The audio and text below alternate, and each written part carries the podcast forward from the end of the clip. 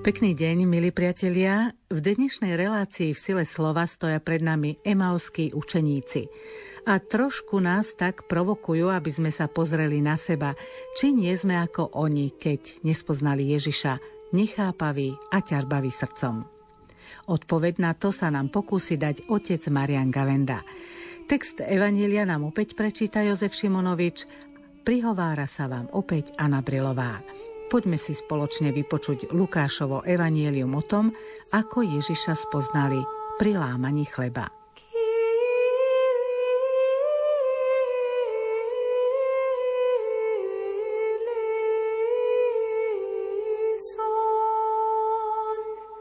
V ten deň išli dvaja z Ježišových učeníkov do dediny zvanej Emauzy, ktorá bola od Jeruzalema vzdialená 60 stadií a zhovárali sa o všetkom, čo sa prihodilo. Ako sa tak zhovárali a spoločne uvažovali, priblížil sa k ním sám Ježiš a išiel s nimi. Ich oči boli zastreté, aby ho nepoznali. I spýtal sa ich, o čom sa to cestou zhovárate. Zastavili sa zronení a jeden z nich menom Kleopas mu povedal Ty si varí jediný cudzinec v Jeruzaleme, ktorý nevie, čo sa tam stalo v týchto dňoch a on im povedal, a čo? Oni mu vraveli, no s Ježišom Nazareckým, ktorý bol prorokom, mocným v čine i v reči pred Bohom, aj pred všetkým ľudom. Ako ho veľkňazi a naši poprední muži dali odsúdiť na smrť a ukrižovali. A my sme dúfali, že on vykúpi Izrael. Ale dnes je už tretí deň, ako sa to všetko stalo. Niektoré ženy z našich nás aj nalakali. Pred svítaním boli pri hrobe a keď nenašli jeho telo, prišli a tvrdili, že sa im zjavili anieli a hovorili, že on žije. Niektorí z našich odišli k hrobu a zistili, že je to tak, ako vraveli ženy, ale jeho nevideli. On im povedal, vy nechápaví a ťarbaví srdcom uveriť všetko, čo hovorili proroci. Či nemal Mesiáš toto všetko vytrpieť a tak vojsť do svojej slávy? A počnúc od Mojžiša a všetkých prorokov vykladal im, čo sa na ňo v celom písme vzťahovalo. Tak sa priblížili k dedine, do ktorej šli a on sa tváril, že ide ďalej. Ale oni naň naliehali, zostaň s nami, lebo sa zvečerieva. A deň sa už schýlil. Ošiel teda a zostal s nimi. A keď sedel s nimi pri stole, vzal chlieb a dobrorečil, lámal ho a podával im ho. V tom sa im otvorili oči a spoznali ho. Ale on im zmizol. Tu si povedali, či nám nehorelo srdce, keď sa s nami cestou rozprával a vysvetľoval nám písma? A ešte v tú hodinu vstali a vrátili sa do Jeruzalema. Tam našli zhromaždených jedenástich a iných s nimi a tým povedali. Pán naozaj vstal z mŕtvych a zjavil sa Šimonovi. Aj oni porozprávali, čo sa im stalo cestou a ako ho spoznali pri lámaní chleba.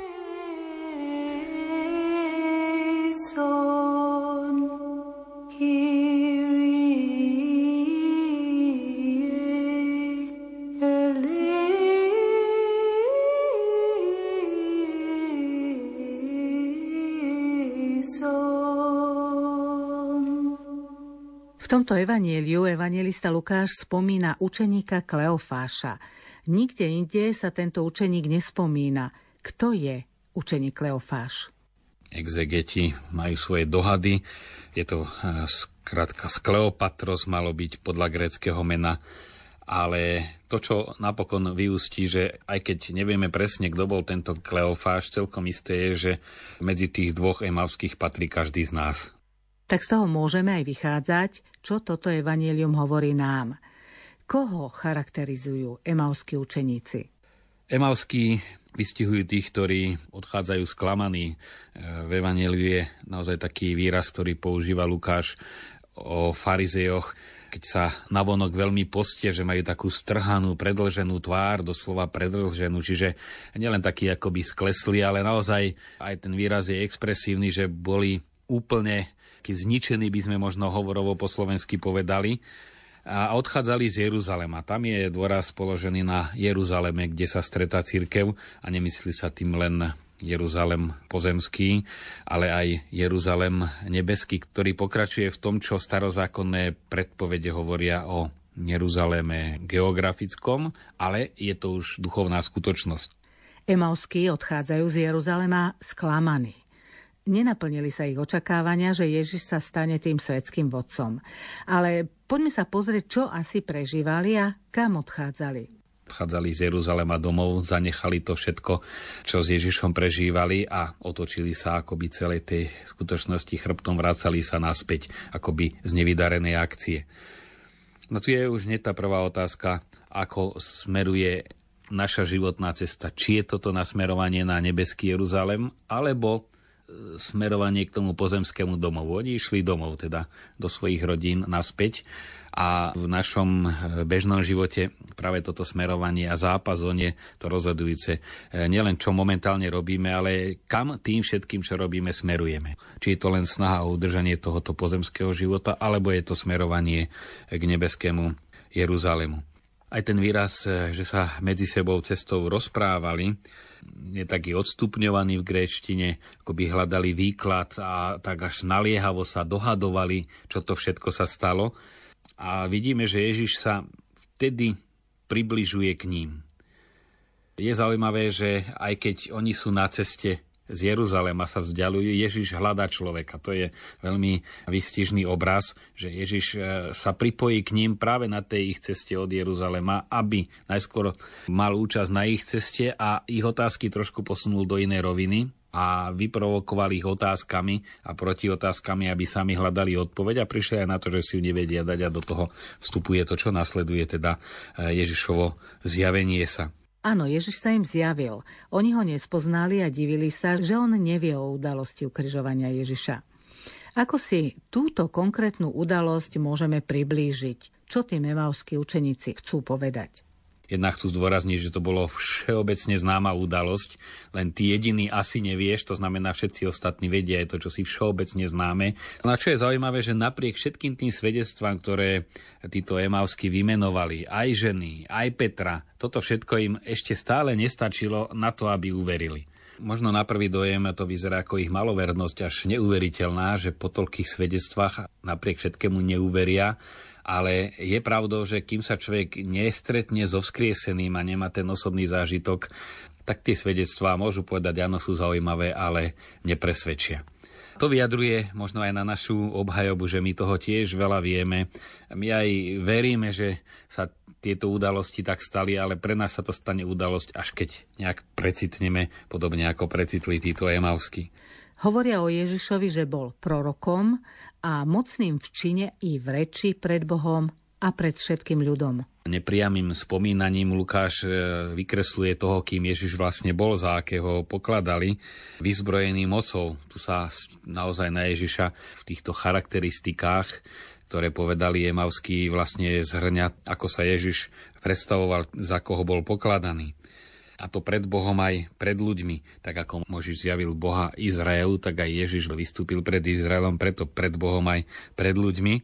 A potom Lukáš dáva do protikladu zákonníkov a starších, ale e, na druhú stranu dáva učeníkov tým výrazným, ale my sme dúfali, čiže oddeluje ich jednu skupinu od druhej veľmi zásadným, tým ale my, ale na druhej strane priznávajú už tým, že odchádzajú, že síce dúfali, ale tá ich nádej nebola naplnená. Dúfali čo, že vyslobodí Izrael. Veľakrát sme si o tom rozprávali, že tá predstava bola tak hlboko zakorenená, že len veľmi pomaly a ťažko sa jej zriekali.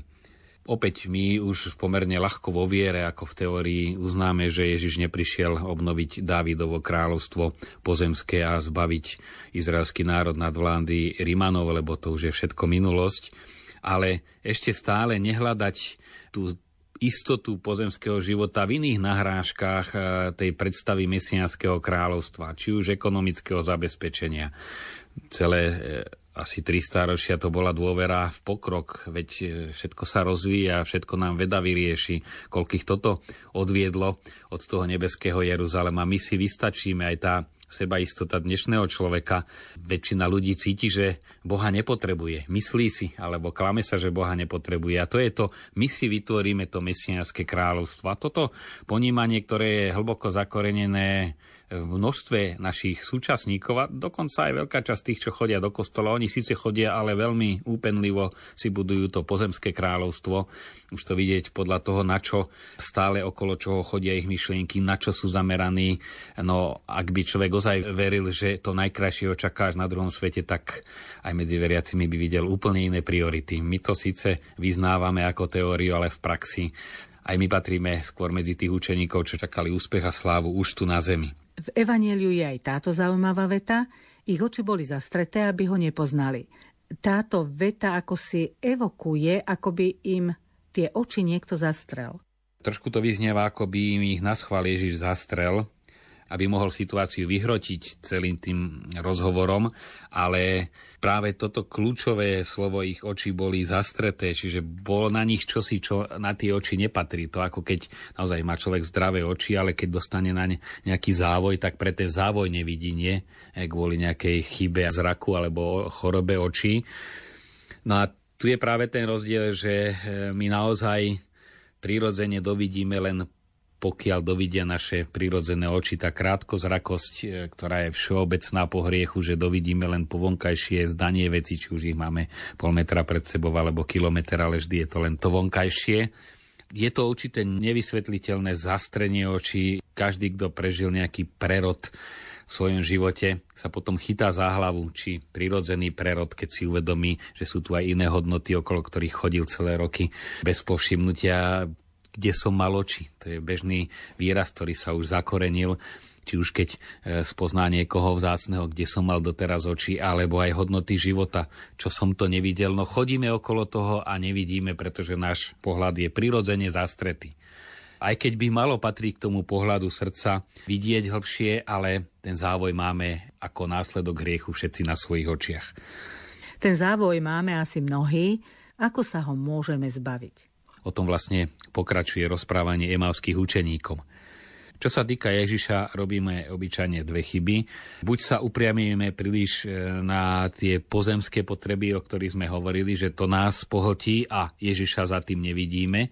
Ani Ježiša, ktorý cez rôzne okolnosti, cez rôznych ľudí ku nám prichádza, prehliadneme ho. Alebo druhú chybu robíme, ak si myslíme, že sme zbožnejší, že príliš pozeráme hore.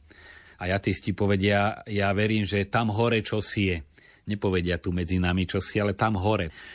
No a tam hore to je v našej mysli, že si to tak predstavujeme, ale Ježiš, a to je spoločná črta všetkých jeho zjavení po zmrtvých staní, keď bol tam hore u Otca, povedzme to teda v duchu našej predstavivosti, ale ľuďom sa predstavuje ako ten, ktorý je tu dole. A predstavuje sa vo všetkých prípadoch cez veľmi hmatateľné, až by sme mohli povedať banálne skúsenosti si uvedomíme on, ktorý je Boží syn, on, ktorý je logos, na základe ktorého vznikol celý vesmír a on sa stará o to, aby upiekol rybu učeníkom, aby urobil páhrebu. Najkaždodennejšie práce. Mu záleží na to, aby Tomáš ozaj položil tam tú ruku, dotkol sa, dajte miesť. Má to veľký význam, aby sme ho my naozaj vnímali ako reálneho, ako tu.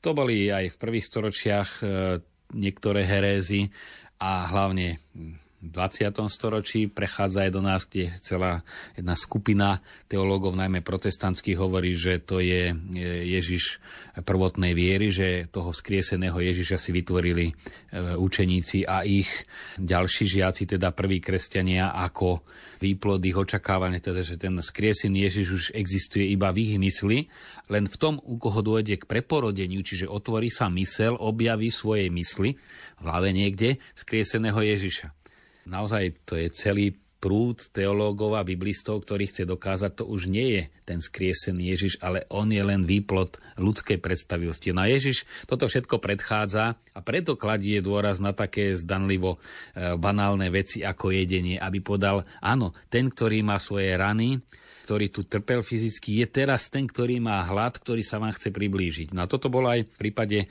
Emavských, že naozaj sa približoval na tej ceste, ktorou kráčali, stal sa ich spoločníkom tak prirodzeným, že ho nespoznali. Keby prišiel v záblesku svojej slávy, čo len matnom záblesku, tak by to hneď vycítili.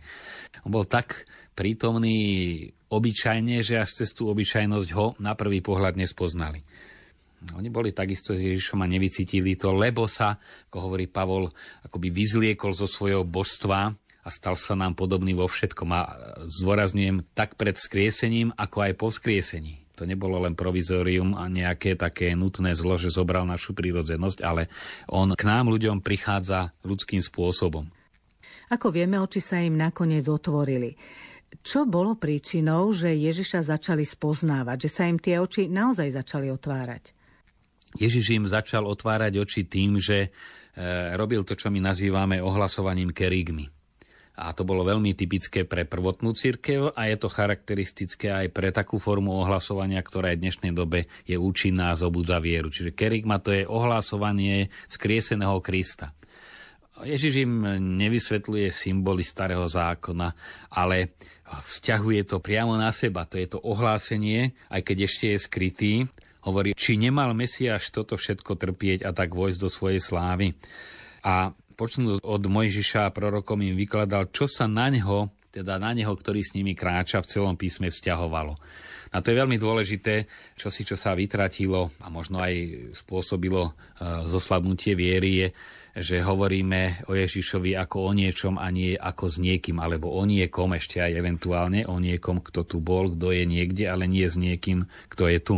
Preto to prvotné ohlasovanie e, cirkvi hneď vstupovalo do modlitby. Tí, čo sa ako dospeli pripravovali na krst katechumeni, tak pred krstom po symbole, teda vyznaní viery, im ďalšom kroku bola odozdaná modlitba očenáš, čiže oni sa začali modliť k Otcovi. Deň pred krstom to bol úžasne veľký zážitok. A keď sa toto vytratí, že len hovoríme o ňom, dovtedy ho ešte nepoznali. Už hovoril o Mesiášovi, o všetkom, čo sa na neho stiahovalo a ešte stále to plne nechápali, i keď spätne vidíme, že už im srdce horelo. Ježiš im v kontexte so starým zákonom vysvetľoval aj zmysel zrejme toho všetkého, čo sa udialo, aby vyšli z omilu nejakého pozemského víťaza, zrejme začali chápať aj zmysel Ježišovho utrpenia. Opäť vidíme, že nevykladali im starý zákon nejaké tej vznešenej symbolike, ale chcel im poukázať, že ten Mesiáš, ten veľký Mesiáš, či už v židovskom ponímaní, ale ak by sme išli hlbšie do e, starozákonných textov, vidíme, že aj tam najmä u prorokov už bola vízia Mesiáša, ktorý je učený všetkým národom a e, dávajú dôraz na duchovné poslanie Mesiáša. Ježiš kladie dôraz v tom výklade, počnú s Mojžišom, že má trpieť. Opäť sa snaží vysvetliť emavským učeníkom, že práve to najľudskejšie teda utrpenie, odmietnutie, všetko to, čo predpovedal hlavne Jeremiáš, Izaiáš o tom služobníkovi Jahveho, ktorým bol Ježiš sám, že aby sa nepohoršili nad tým, že Mesiáš podlieha ľudskej slabosti, ľudskej zlobe a trpí veľmi konkrétnym spôsobom. Keď sa na to pozrieme očami dnešných ľudí, hovoríme tu o tejto udalosti, máme ju vo Svetej Omši, ale zážitok emauských ako si neprežívame, nemáme, nevieme ho precítiť, nevieme prežiť tú podstatu. Sme ťarbaví a nechápaví srdcom.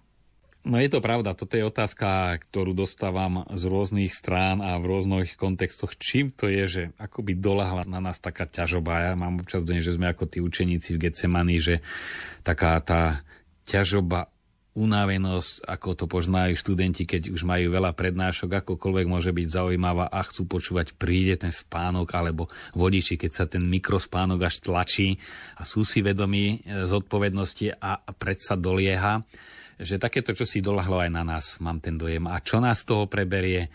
Ja osobne čoraz viac si myslím, že tu musí nami e, zatriasť niečo vonkajšie, lebo vieme to z osobnej skúsenosti, teda zo skúsenosti jednotlivcov, že len čo sa objaví nejaký problém, tak zrazu sa celé to vnútro preberie. Zrazu nám žalmy veľa hovoria, zrazu na tú omšu ideme naozaj vrúcne a prežívame ju, či už je to choroba alebo nejaký problém. No ale zdá sa, že predsa len už tretia generácia rámcovo žije v zabezpečení, nežije nikto v ohrození a celá atmosféra nie je v tom, že väčšina ľudí by nevedela, či sa dožije ráno, čo bude ráno jesť, čo bude s nami. Ja nechcem nejak tu mávať nejakými bičmi božích trestov, lebo vieme, že tie tresty si pletieme na seba sami. ale že niečo vonkajšie asi už ľuďmi len zatrasie, pretože to vnútorné najsilnejšie motívy. Bol pápež medzi nami, povedal nám úžasné veci a ako by to tu nebolo odznelo. A nechcem povedať, že to je osobný nezáujem, že človek by niekedy aj chcel a a nehýbe to ním. Tak ako si nemôžeme emócie rozkázať, že chcem teraz prežívať niečo krásne, posmínať si napríklad na nejaké pekné obdobie v živote a si poviem, prečo to teraz nie je. No nie je to, nedá sa to umelo v sebe naštartovať, to musia prísť okolnosti.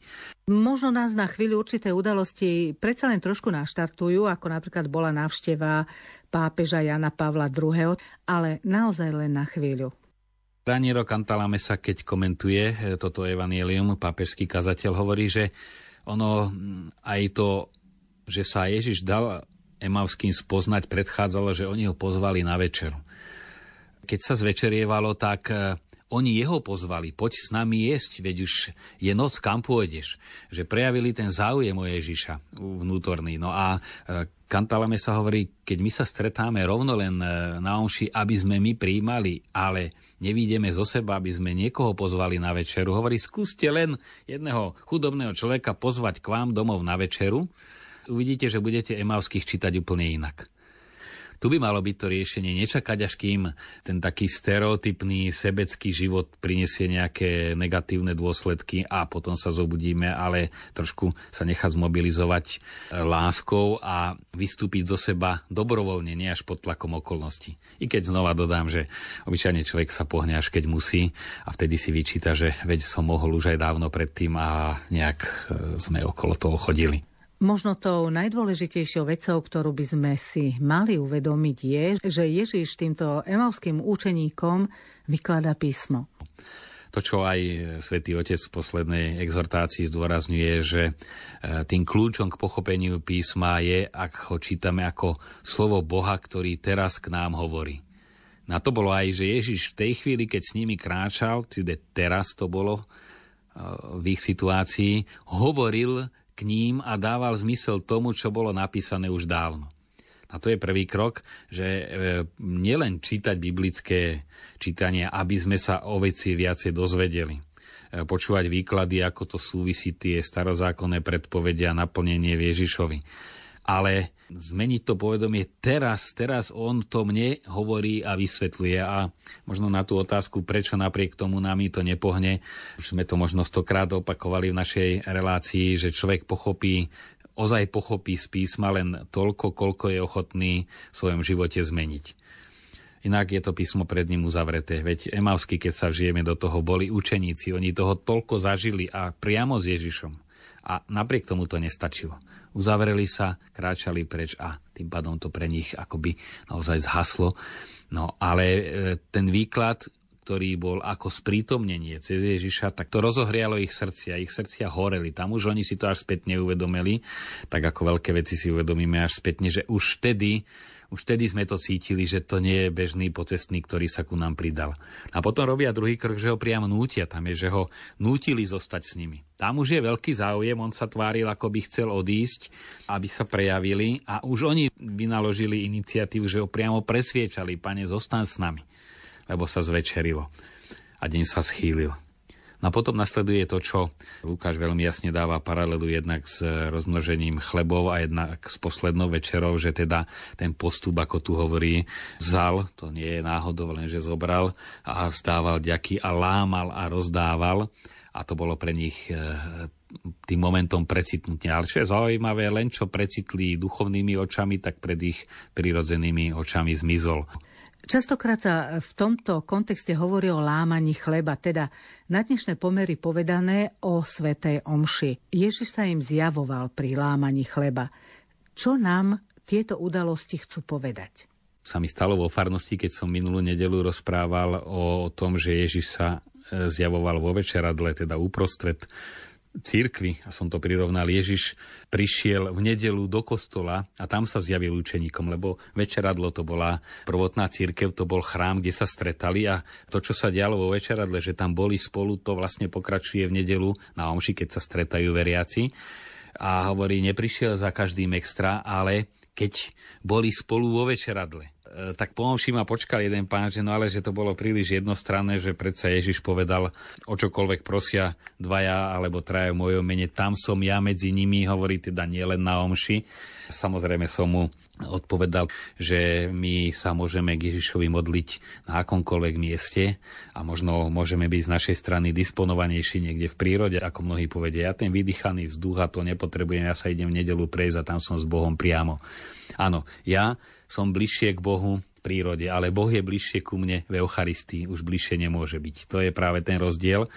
No a to som chcel ale potom upresniť, že naozaj on sa k nám približuje cez slovo, ale to skutočná prítomnosť jeho aj fyzická, tak ako bol s učeníkmi uprostred nich, že sa ho mohli dotknúť. My ho môžeme dokonca prehltnúť, prenikne náš až tráviaci trakt, celé naše bytie, to je len pri omši. A možno ani nemusíme byť v tej chvíli nejaký extra na to sústredený, ale objektívne Ježiš hmatateľne plne prítomný najplnšie v Eucharistii. No ale samozrejme, aby nám to neuniklo, tak preto predchádza liturgia slova, tak ako v prípade Mavských, že najskôr im otváral písma, až potom sa im dal spoznať. A toto je veľmi dôležité. Mnohí hodnotia omšu podľa kázne, a ako by to bolo to najhlavnejšie na omši.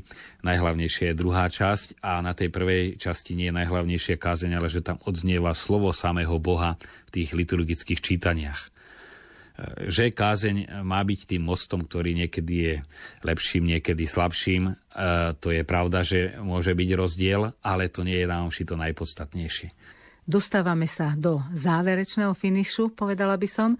Zvykneme na záver povedať niečo o aplikácii. Takže skúsme, čo je najpodstatnejšie v tomto texte. Naozaj prežívať e, počúvanie Božieho slova ako toho, ktorý ku mne hovorí a Eucharistiu ako osobné stretnutie. Je to čosi tak hlboké, že až sa to stáva kliše, som si toho vedomý.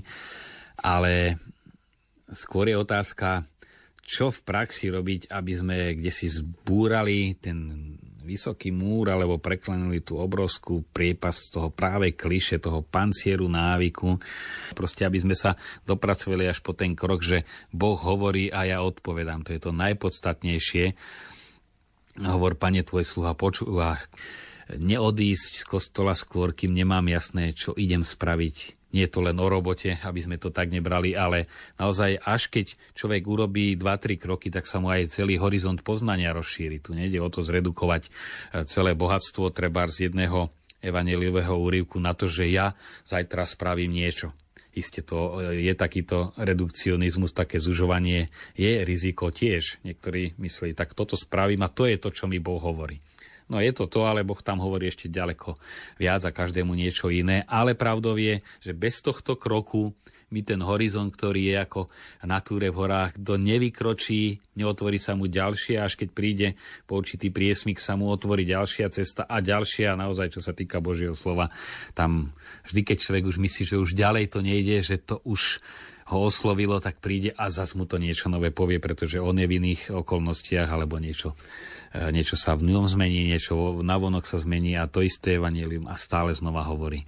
Máme za sebou tretiu veľkonočnú nedeľu a pred sebou budovanie osobného vzťahu s Bohom. Nech nám v tom z mŕtvych vstali Kristus pomáha a otvorí nám oči ako emauským učeníkom. Požehnaný týždeň vám želajú otec Marian Gavenda, od mixážneho pultu Matúš Brila a od mikrofónu Anna Brilová. Tešíme sa na vás o týždeň. Thank you.